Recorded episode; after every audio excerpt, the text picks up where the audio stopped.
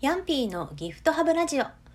この番組はやりたいことは勇気を出してやってみようという気持ちを持ってヤンピー .net がお送りします。こんにちは。広島暮らしのヤンピーと申します。え今日は2019年の12月31日今年最後の、えー、大晦日ですね。うん、皆さんあのもうなんだ？ゆっくりしてるんでしょうか？昨日も同じようなこと言ったと思うんですけど。あのこの最初のオープニングのなんだろうタイトルコールみたいなやつをずっとその同じ流れでこれまで 15, 15回目までやってきているんですけどどうしようそろそろ変えた方がいいのかなっていう気持ちにだんだんなってきました。あの最初に言ってるこの番組はやりたいことはなんちゃらかんちゃらみたいなところはですね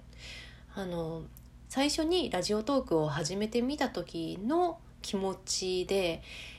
大きな目的は特にないけど興味があるしやってみたいなと思ってたことをまあなんでしょうね迷わずやっていきたいなみたいなこう気持ちが最近強くってなのでその気持ちを忘れないためというか思い出したくって毎回言うようにしたいなと思って入れてるんですよ。で今回その今年末年始マラソンで毎日トークをしてみているとなんか自分が飽きてきてるっていうのもあって その言う言うことに飽きてきてる。なんか同じメニューで筋トレしてると変えたくなるみたいなそんな感じかなって思うんですけど。なのでどうしようかな。なんか喋るテーマを先に一番最初に言って始めるといいのかなとか音楽入れてみたらいいのかなとかちょっと試行錯誤してるんですけどまあこの年末年始マラソンが終わるまであと5回ぐらいなんですけど終わるまではこのスタイルでいこうかな。2020年の、まあ、どこか最初ら辺で変えれたら変えたいかなっていうふうには思ってるんですけどなんか今日珍しくいつも夜の11時ぐらいに撮ってるんですけど今5時前に撮っててなんだなんか日がの長くなりましたよね今すごい空が青空？半分曇りで半分青空みたいな感じでなんかめっちゃ長い白い雲がなんかちょっと猫に見える猫に見える感じの白い雲が浮かんでてちょっと天気が良いなっていうか、うん、こんな気持ちで大晦日おしゃべりできててよかったなと今思いました。えー、何でした？今日そうだ。今日のお題なんですけどトークマラソン5回目のお題が「去年の自分に伝えたいこと」っていうのがお題に出されています。うん去年2018年のまあ今頃でいいのかな？12月。去年ね年末年始どこにいたかなと思うと広島じゃなくってあの四国の香川県の方にいたと思うんですよね。で親戚が四国にいるので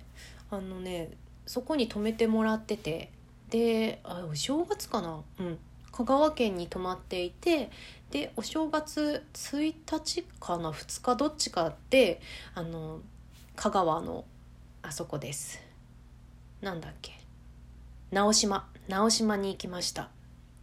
直島ってお正月の三が日から美術館とかもうバスとか銭湯とかも空いててすごいすごいですよね。なかなか美術館がお正月から入れるってあのすごい美術館好きだと嬉しいですよね。なんか私そのセールとかいろいろこう人混みの神社は好きなんですけどねそのショッピングモールとかの人混みとかに行くよりは美術館とかに行ってた方がすごい楽しめるタイプなんですけどで直島に行ってあの美術館とかそのアートオブジェとかをすごい見てそんな風に過ごしてたなとは思うんですけど、まあ、どこにいたかはそんな感じなんですけど去年の自分に伝えたいことねなんか何を思ってたんだろうってっていうのが思い出せなくってすぐに。で私日記をずっと書いていてですね今だと大体まあ1年に1冊弱ぐらいかな随分ペースが落ちてるんですけど日記を書いていてで去年の今頃の日記帳を今ちょうど手元にあったので見てるんですけど年末ね何書いてたんだろうと思ってうん今見てるのが12月26日とかのノートなんですけどなんかねすごいちょっと恥ずかしいんですけど朗読してみますと 1秒抜粋で読んでみますと、えー、なんかすごい自分が気が多い人間だって書いてる時があってねちょっと読んでみます。なんか人と話したいってのも気が多いからだしみんなと仲良くしたい金銭に触れたいっっていうのもそういうことなんかなと思う。異常だと思っていたけどただただそういう習性みたいな最近そんな風に自分を遠くから見つめている自分がいる。ちょっと日本語が変であ今ので終わりなんですけど日本語が変であの聞いてもらってる人に伝わってない気もするんですけど、ま、多分ですよ。このラジオトーク始めたきっかけと同じでやっぱりすごいなんか喋りたい欲があったんですよねこの時から。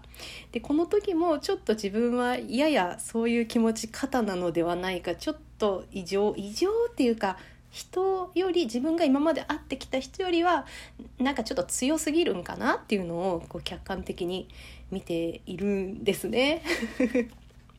なんだろう。じゃあまあこの自分に言いたいとしたら、まあ、そういう気持ちは2019年さらにあの持続しラジオトークというアプリを見つけて割と楽しんで更新できてるのでそこで少しこう発散というか発展させていきたくなってるよっていうのを伝えて伝えておきましょう。はい。なんだこれ。なんかあれですね。ななんか儀式みたい。で次のねそのページが面白いのがなんか棚卸ししてるんですよ。2018年ざっと棚卸し出来事と出来事に対する感情と気持ちが出来事を左ページに書いて感情気持ちを右ページに書いてるんですけどいやーなんかまあいろいろあったなって感じでちょっとここは割愛しますが。でなんだろうな何考えてたんだろう。もう次がね2019年1月9日なので、まあ、新年のノートになってきてるんですけれどさっきあの話したその広島じゃなくて香川県に行ってその時の思い出のことがその1月の最初のノートに書いてあってうーんお正月ちょっと読みます。お正月広島を離れてえー、高松松山直島といろいろ巡ってみんなに会い美味しいものを食べ穏やかな景色海波潮風アートスポットに触れ移動は多くて疲れたし太って苦しいけどすごく気分はリフレッシュされた年末年始になった。ちょっと間を割愛します。で物件ばかり検索している自分に気づきあのこの時すごいあれだったんですよ。引っ越ししたかったんですよね。ちょっともう一回ノートに戻ります。頭の中も引っ越したい。でも大丈夫かな？やっぱりもうちょっと貯金貯めてからの方がいいかなっていう考えがぐるぐるぐるぐるしていてそんなに引っ越しのことにエネルギーを費やしている自分にちょっとあっけに取られてしまった。その時間とエネルギーもったいなくないかなと。でまたちょっとページを飛ばしてね。うーん。昔から私はなんて迷いがちなんだろうって思ってた。それでも迷いながらやるというモットーはあったよね。今迷ってること不安なことこれは大変そうって尻込みしていることそんな自分自身を受け入れてあげたい。決意した決意したなら自信にあふれてて迷わず頑張れてみたいなのはみたいな期待は捨てよう。っていうふうに書いておりました。すいません。なんかこれ大丈夫でしょうか？聞いてもらってる人。あのすいません。すいませんありがとうございます。まあこんな風に考えていたんですよ。なのでまあ自分にその時の自分に伝えたいこととしてはですね本当にこのあと結構すぐえーと、物件というかまあいいお部屋が見つかったりとかもして引っ越しをしてるんですがうん。引っ越ししてよかったと思うよっていうのとあそうそうそうあのね私初めてなんですけど仮装っていうのを今回見てもらったんですよ。前にあの占い師の友達がいてですねでその子のなんかこうお師匠さんみたいな人がいらっしゃってでも本当それ10年ぐらい前の話なんですけどでそれをね前に、えーと実家広島に戻ってくる時にちょっと電話で一度鑑定してもらった人がいらっしゃってでなんかなんか本当にすごい間が空いてるのにちょうどこのタイミングで思い出して連絡取ってみたら連絡取れてでじゃあ仮装見ましょうみたいな話になったんですよ。で仮装ってまあね手相みたいな感じで何を見るかっていうとその間取り間取りと住所とで住所で周りにどんなものがあるかとかを見てあとね外観と、まあ中、中の写真はどうだったのちょっと忘れちゃったんですけどそんな感じで写真を撮ってね送って見てもらったんですけどそれやってよかったなってすごい思いますね。良かった理由はまあいろいろあるんですけどあの結果的に入った部屋っていうのがその不動産屋さんに勧められた部屋版じゃなくってちょっと別の同じとこの別のとこを聞いたら空いてたので入れてもらえたんですけどそのところがねその、まあ、クーラーとか壁紙床あとシンクシャワーとか結局全部一新されて本当にピカピカのお部屋に入れたんですよね。なのでそれは多分ね自分一人でっていうよりは見てもらったのがすごいこうきっかけとしては大きかったので